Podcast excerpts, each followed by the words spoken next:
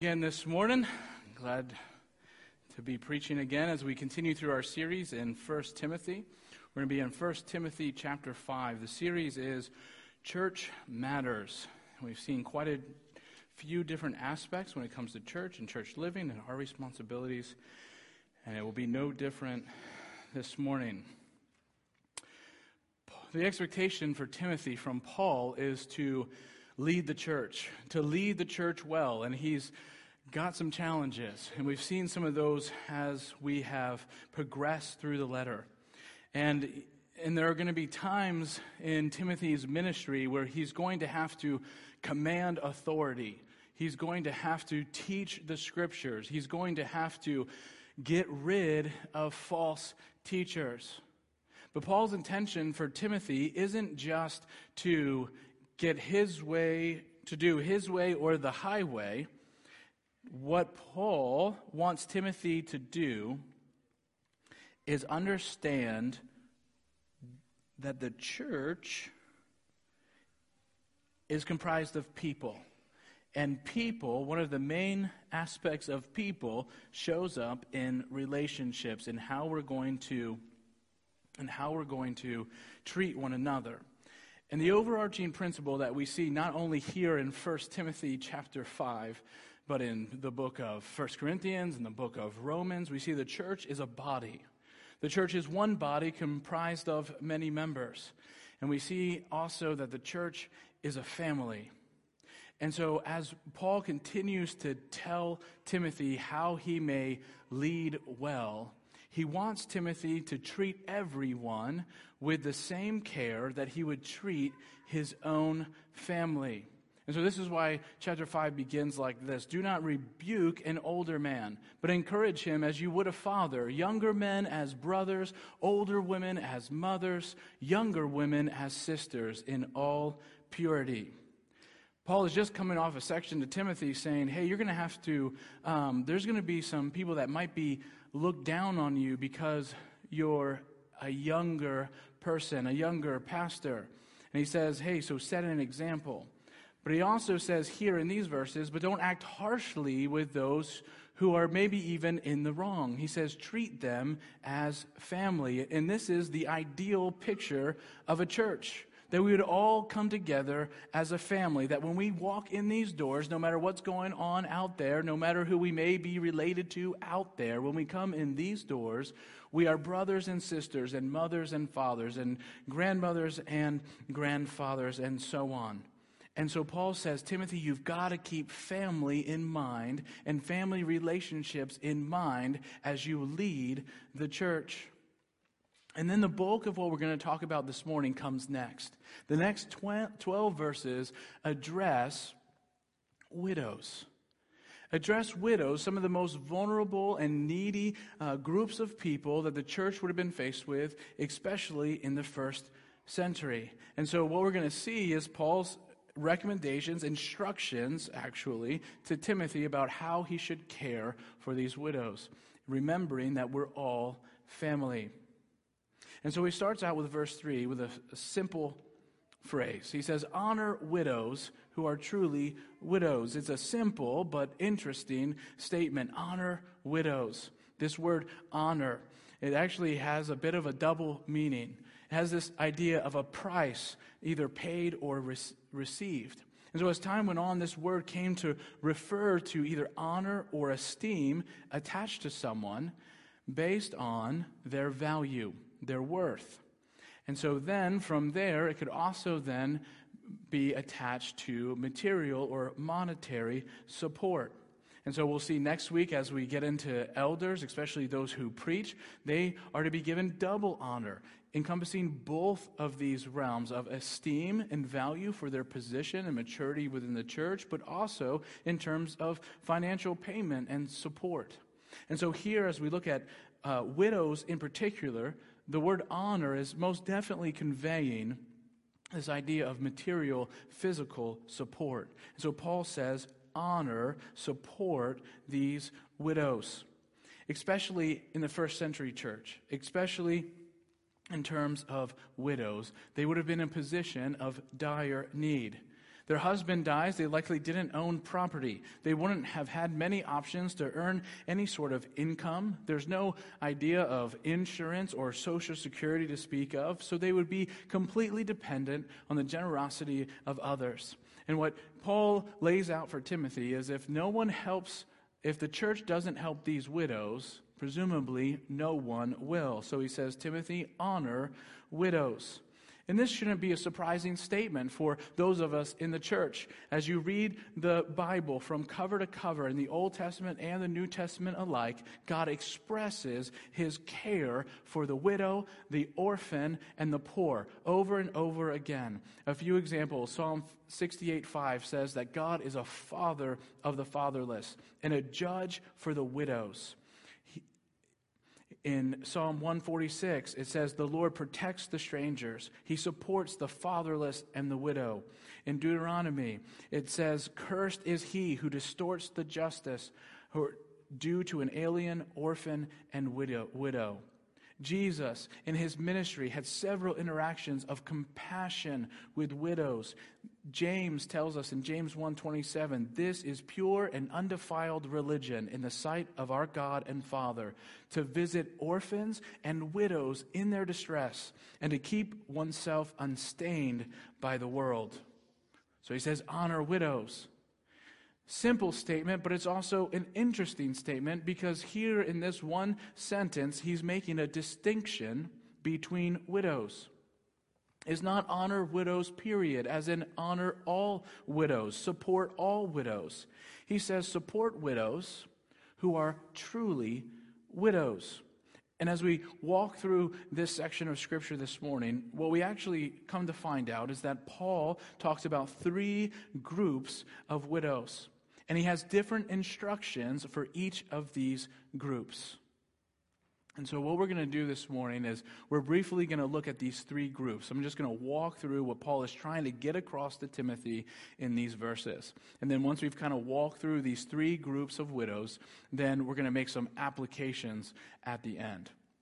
So, as we begin to open up God's Word, will you just pray with me for a moment?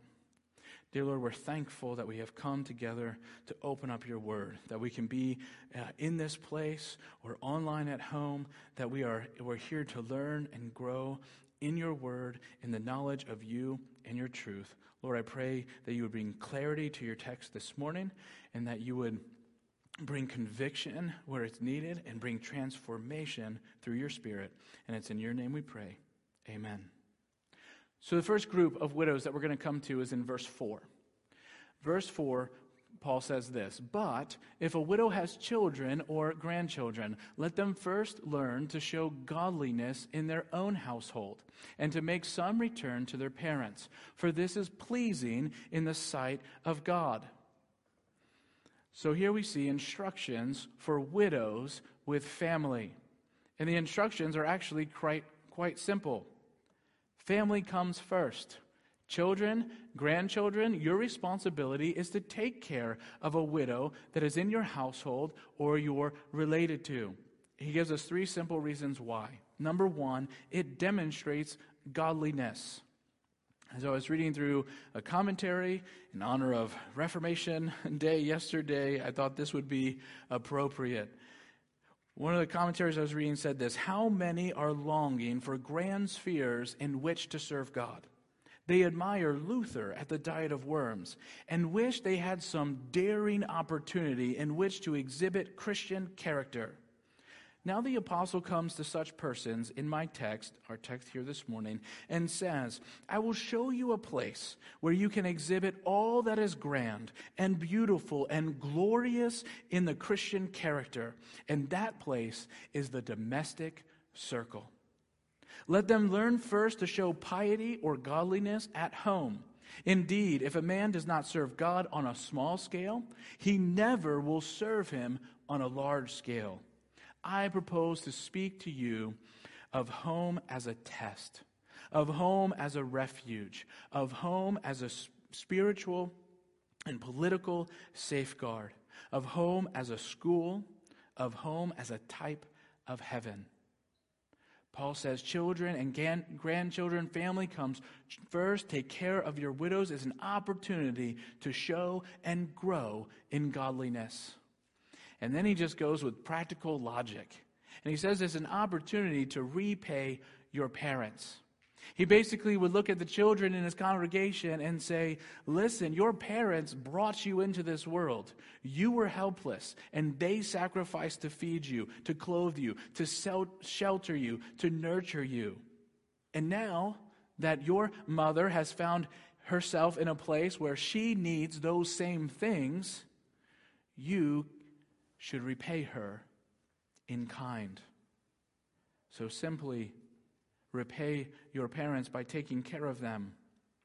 And then lastly, he says it pleases the Lord.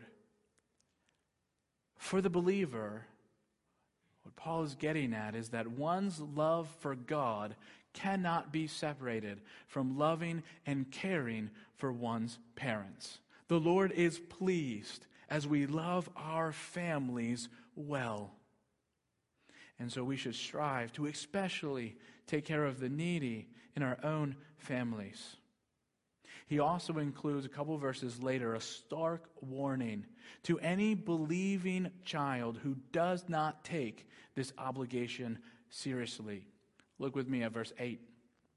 He says, But if anyone does not provide for his relatives, and especially for members of his household, he has denied the faith and is worse than an unbeliever. Well, wait a minute. That sounds a little harsh. What do you mean he's worse than an unbeliever, denying the faith because he's not taking care of his widowed mother? Yes. It's similar to what Paul said in Titus. They profess to know God, but they deny him by their works. Paul understands that even those outside of the church, and I think we can agree that in the world out there, common sense and people really just understand that, man, how you treat your family matters. And more than that, it reveals your character. It was Gandhi who said the true measure of a society is how it treats its most vulnerable members. So, how much more so should the Christian who knows God treat and care for his family?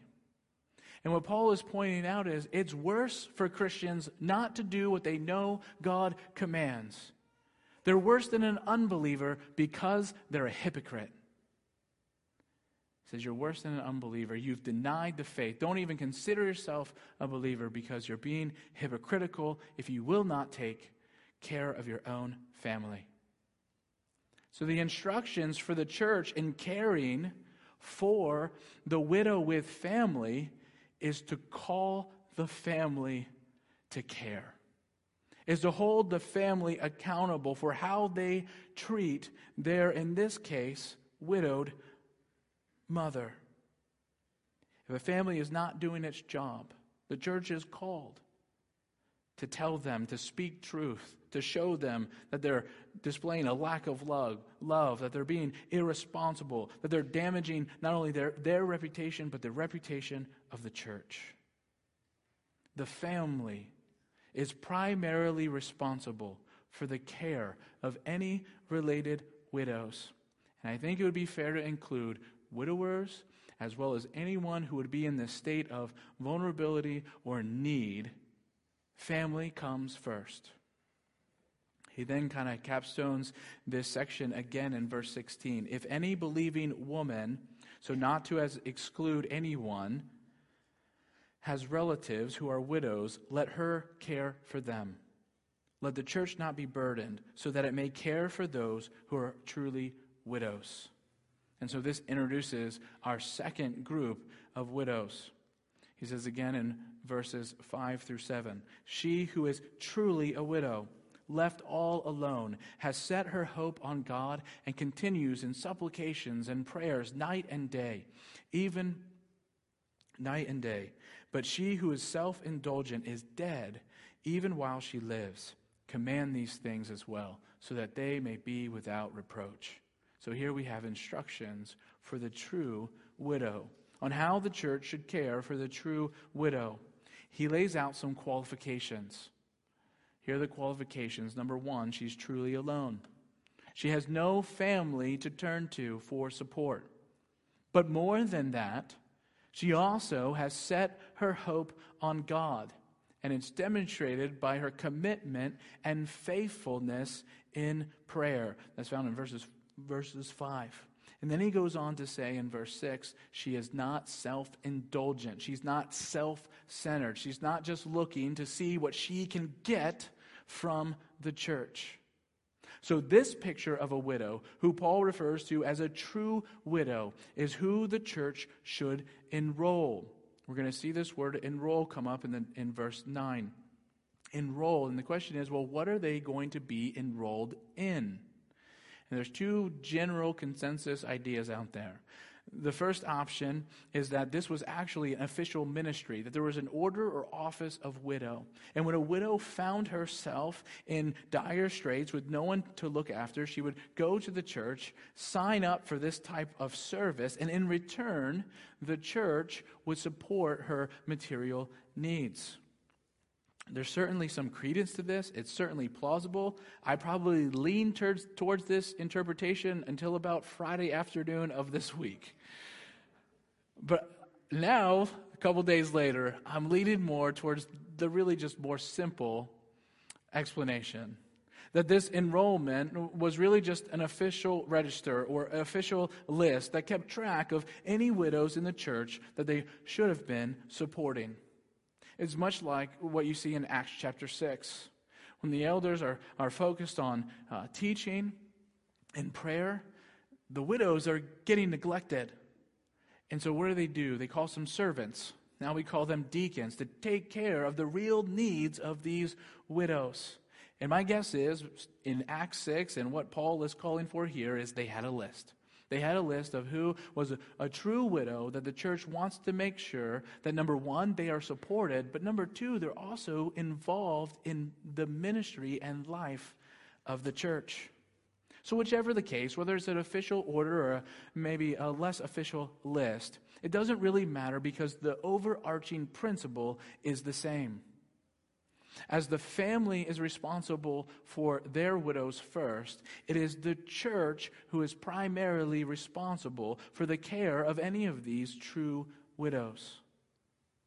then Paul goes on to say that just as with any person who's receiving support from the church, there's also some character considerations when it comes to these true widows.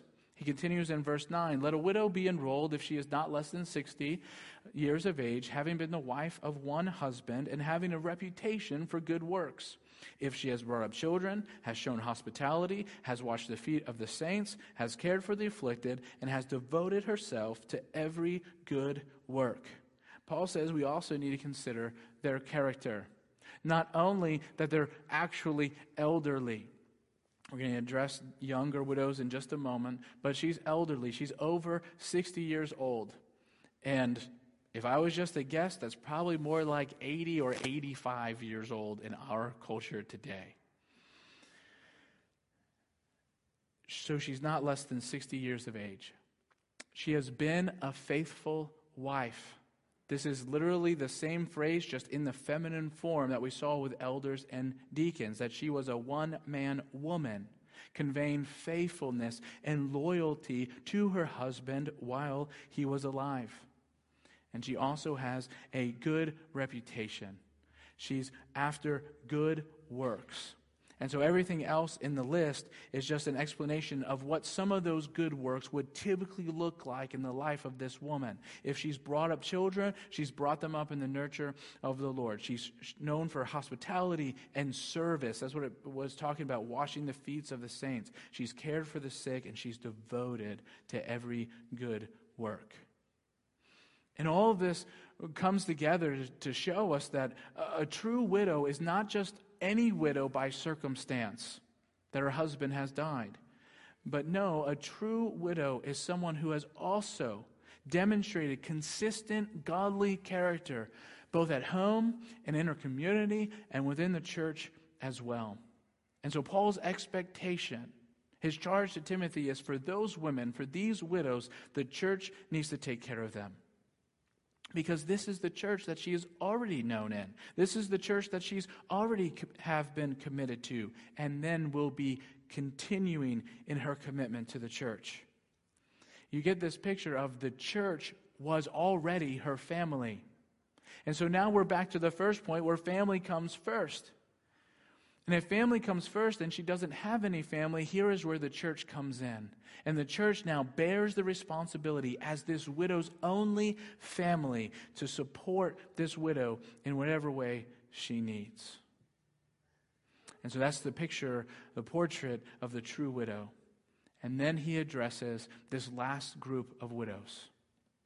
He says, But refuse to enroll younger widows.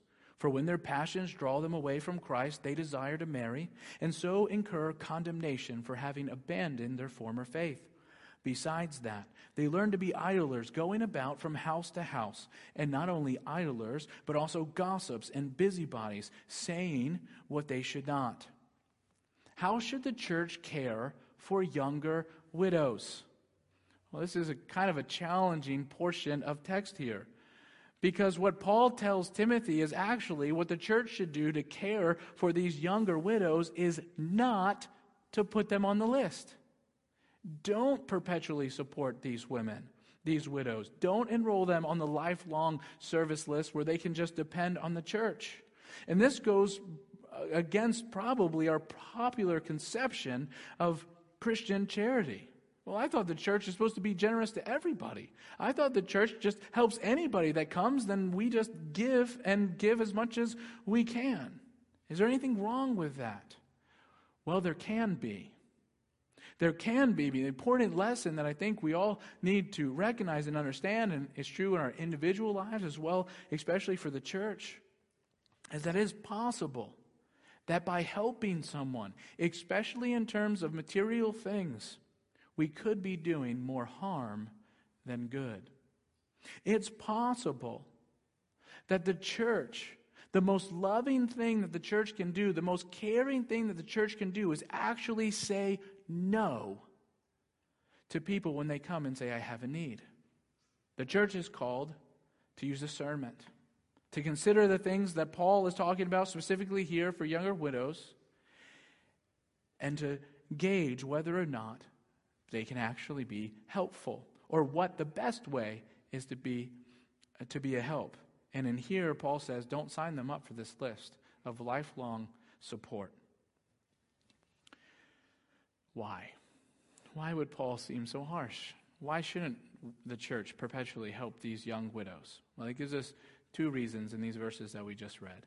Number one, their passions, and number two, their idleness.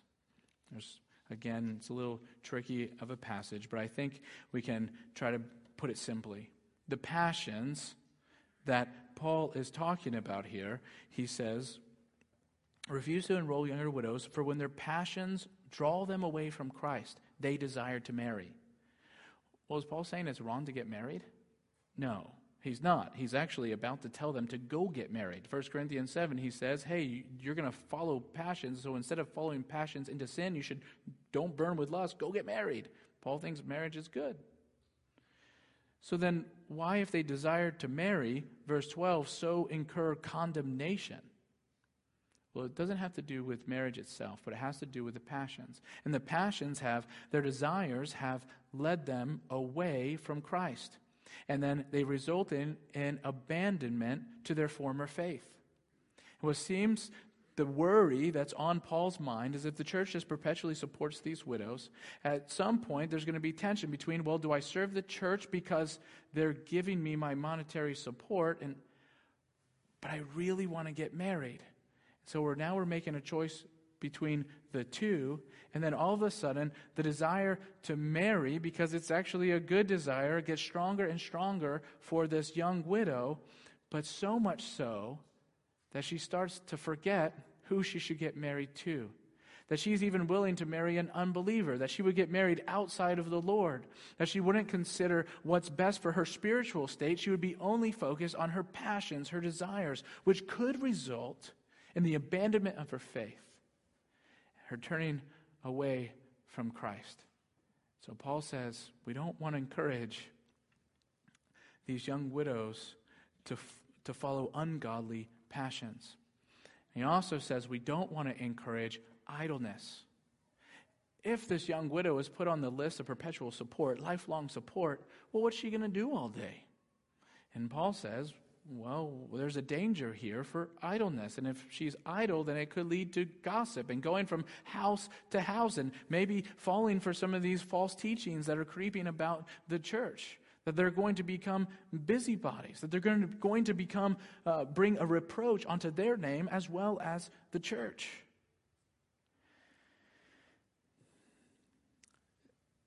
This is such a serious thing because it's not hypothetical is not hypothetical because if you look at the end of verse 14, uh, we're not, we'll start with verse 14. So he's concerned. He's concerned for the widows. He's telling them, hey, beware of their passions, beware of their idleness. He is truly concerned for them, but the answer is not perpetual support. So, what's the answer? This is his advice. So, I would have Younger widows marry, bear children, manage their households, and give the adversary no occasion for slander, for some have already strayed after Satan. You see, this was the very real thing that was because it had already happened. There had been some younger widows who had abandoned their faith, who had married outside of the church, that had, that had left the church so they could just go be married. They've lost their souls in the process. This is what was at stake. So Paul wasn't just trying to throw young women under the bus, he was concerned deeply for their souls. He had in mind these ones that have drifted after Satan. The reputation of the church was suffering because of it. So, at first glance, it may seem cruel not to support these younger widows, but Paul really does have their very best interest at heart. And I would also say that he's not imposing some sort of law that younger widows had to go and get married. I think the bigger picture is a warning against following ungodliness, of letting their flesh drive their life. And so he's really commending them to remain in the faith, to find purpose in marriage and a godly home. So, that being said, we want to just transition to some applications that I think every one of us can actually take from today. But before we get there, we just need to make one more thing uh, clear. What is in view here is a lifelong, perpetual support of these widows. What Paul is not saying is that we can, in no way, no shape, help anybody who does not meet the qualification of a true widow. No, I imagine, and the church, the scripture is clear that we are to be generous, that we all are to help meet needs. But when it comes to lifelong support, we need to be careful. But I'm sure that families of the, the family that brings in the widow, maybe they get in a bind. They should go to the church for help. This young widow, when she loses her husband, and especially if she has young children, she's going to need the church to come help her for a time. But what the church's job is to do is to encourage them in godliness and faithfulness, to tell them that it's okay to get married, to pursue a household. And so it's okay for the church to meet needs. We have a food pantry. We, we have people come in off the street, and we don't turn them away and say, No, you're not a true widow, can't help you here. That's not the picture at all. We're talking about perpetual, lifelong service. We are called to help those, anyone who we can. And so to application. Some of you, because I was at first, wondering, well, what in the world am I supposed to get from this text? Because as I look at it, this true widow category is very narrow. And in our culture today, this picture of a true widow is very unlikely. 401ks, pension, retirements, retirement accounts, insurance, Medicare, Medicaid, Social Security, all these different things make it really rare that we actually have a destitute widow among us that is going to rely on the church for their support for the rest of their life. Now, if that happens in Chapel of the Lake, then we have the instructions.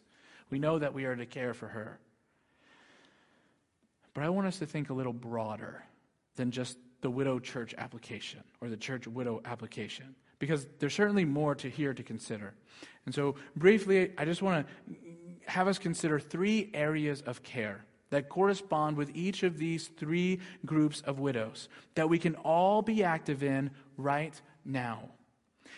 And if we would take responsibility in these three areas of care right now, I'm confident that we would be able to meet immediate needs now, but we would also be truly being the church that God desires us to be. And so understand, I'm just going to kind of briefly give you a couple of ideas. These three ideas could be whole sermon series in of themselves. I just want to maybe give you some things to think about this week as we talk about caring and applying it to our lives. There's all the things I didn't click through. Instructions for widows with family. What do I do with that? Well, you take care of your family. There's a common sentiment out there. Maybe you've heard something like, Give me flowers while I'm living, or give me my flowers while I can smell them. The truth that's being conveyed is that we don't have to wait for a funeral to start caring about our families. But unfortunately, it often takes tragedy to reveal our heart and care for our families. So, parents, are you fostering healthy relationships with your children? Are you modeling what true Christianity and, and Christian love is? Are you praying for your children? Children, young and old alike, are you pursuing a healthy relationship with your parents? As you get older, are you making plans and provisions for the possibility of taking care of an elderly mom or dad? Would you be prepared and able to care for your family? Because this is not a job that should be relegated to the church or the state. Now, sure, we can take advantage of things like insurance and Social Security and, and all those things. That's wisdom. The greater truth is don't abandon your family. When your family needs you, you are called to step up and be there for your family. If we would all take care of our families, it would be a lot easier for the church then to meet real needs when they arise. The last thing I want to tell you about just taking care of your family, the most sensitive piece of this is I know that there's hurt and brokenness in families within our church and certainly out in the world. You don't have to wait for the other person to make the first move towards reconciliation. If you're a believer, your obligation is to reach out. To reach out, extend forgiveness if necessary, go apologize if necessary. I don't think there's anyone anywhere that has ever said, Man, I wish we got things right a little later. I was just too soon to, to patch things up with mom or dad. No one's ever said that. But there is often regret and guilt when that opportunity is gone forever. Take care of your family. Well, instructions for the true widows. How can we apply that? Well, we make sure that we're in a position to take care of legitimate, of true needs. Think of three areas in the church that you can apply this. Number one, commit to serve where you can. I've talked about this picture of church as family and body. And you might think that, well, it's no big deal if I don't really serve. It seems like we've got plenty of people serving. Okay, well, we're thankful to have those people serving, but you know what the Bible says? That everyone should be serving. And it's only when everyone serves that the body can function correctly. So wherever you serve, whether it be the nursery, as an usher, as a sound guy, as a live stream people in the room today, you're actually enabling the church to meet needs where they are. Because if we aren't serving together, that means that some people have to, instead of minister to the true needs, they might be ministering to these other lesser things over here. So everyone is needed. Commit to serve where you can. And then I would say, commit to give what you can. The end of verse 16 hints at the reality that is true in so many churches. There's a limited number of resources to provide for a seemingly unlimited amount of need. Let the church not be burdened so that it may care for those who are truly widows. We're called, Christians are called to give generously. I think you'll want to give generously, generously the more that you're committed and involved, understand church as family, and you're in serving, and you're seeing needs being met. That will fuel your giving. And I, I do believe that we are called to give to the church first. But then we can think outside of these walls. There are some solid ministries out there doing real good work, gospel centered work, helping the most poor and vulnerable among us. And they're dependent on Christians like you and me for support so they can continue to meet needs. So we commit to give what you can. Then I would also say, in this area of caring for legitimate needs, we ought to know our leaders. We ought to know our leaders because it's our leaders who are in charge of identifying the needs. There are leaders who are in charge of identifying ministry emphasis and focuses. In a month, you're going to confirm nominations for elders and deacons. You're going to approve our annual budget. This is a way for you to know our leaders and to join in the mission that we're doing here at the chapel. But you need to know us. You need to know the leaders so that you can trust your leaders, that you can follow your leaders, and know that our church is doing a good job, a proper job of caring for the needs around us. So commit to knowing your leaders. And lastly, when we see these instructions from, for the younger widows, the lesson is simple take care of yourself. We learn from the younger widow that it's our souls that are at stake. Beyond even your reputation or the church's reputation, our souls are at stake. Ungodly passions is not just a deal for younger widows. Temptations that happen when we become idle is not just a deal that happens with younger widows. That's a human condition. We are all prone to follow temptations, to get into trouble when we're idle. We all need to be diligent and vigilant in our pursuit of godliness. So we take heed from the warning of the younger widow, and we also follow the example of the older widow. We notice that the older widow didn't start her godliness at her husband's funeral. Godliness doesn't start in retirement. Godliness starts today. Hopefully, it started a while ago. It can start today. It's an ongoing process and pursuit.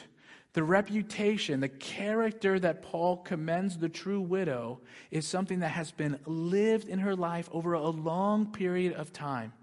She is known for her good works and her faithfulness. Now is the time to be dedicated to godliness and good works. There's a guy I really appreciate. He writes a lot. His name's Tim Challies. He has a blog and some other things. And he has a series on great sermons and how they've impacted our culture.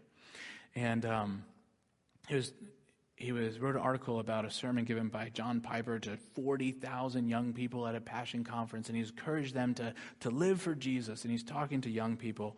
And, and in this sermon he describes the fate of two women in his church and they were older. They were both nearing their 80s. One was a, a, a nurse, the other was a, a, single woman who had committed just to help the sick and needy. And they had partnered up and they had gone to Cameroon to serve the sick and the poor. But one day, as they're driving through the mountains, brakes went out. They went over a cliff to their immediate death. And he says that he was faced with his congregation asking the question Is this a tragedy? And he had primed the crowd to basically yell back, no. They knew in their hearts that no, a life of service to Christ is not a wasted life.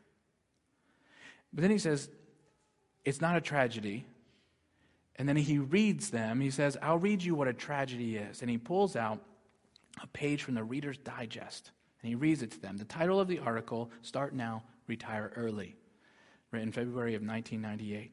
Bob and Penny took early retirement from their jobs in the Northeast five years ago when he was 59 and she was 51. Now they live in Punta Gorda, Florida, where they cruise on their 30 foot trawler, play softball, and collect shells. He says, That's a tragedy. That's a tragedy. That there's people in our country spending billions and billions of dollars to get you to buy this lie of the American dream of getting stuff, a nice house, a nice car, a nice job, all of these things. And then he says this in his sermon You do all these things, including collecting shells, as the last chapter before you stand before the creator of the universe to give an account with what you did. Here it is, Lord. Here's my shell collection. Look, Lord, my shell collection. And I've got a good swing. And look at my boat. That's a tragedy, he tells the crowd. And I would agree. He ended that sermon, or in that sermon, and how we'll end today, with just a short rhyme written by a guy named C.T. Studd. He says, Only one life, twill soon be past. Only what's done for Christ will last. Yes, the instructions are here for widows and how the church is to treat the widows, but it's so much bigger than that. We are called to act now in how we care for each other, our families, within this church, in our pursuit of godliness. And we don't have to wait till tomorrow. That can start today. Will you pray with me? Dear Lord, we're thankful. We're thankful that you are our sustainer, that nothing we do for you is wasted, and that only what's done for Christ will last. Lord, I pray that we've all been challenged by this text, that we would not only look to the widows among us, but we look to the needy, the widower, the poor, the orphan. Lord, that our church would be marked with compassion for any of those in need.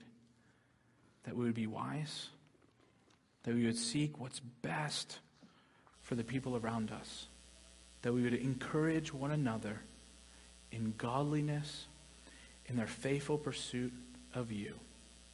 It's in your name we pray. Amen.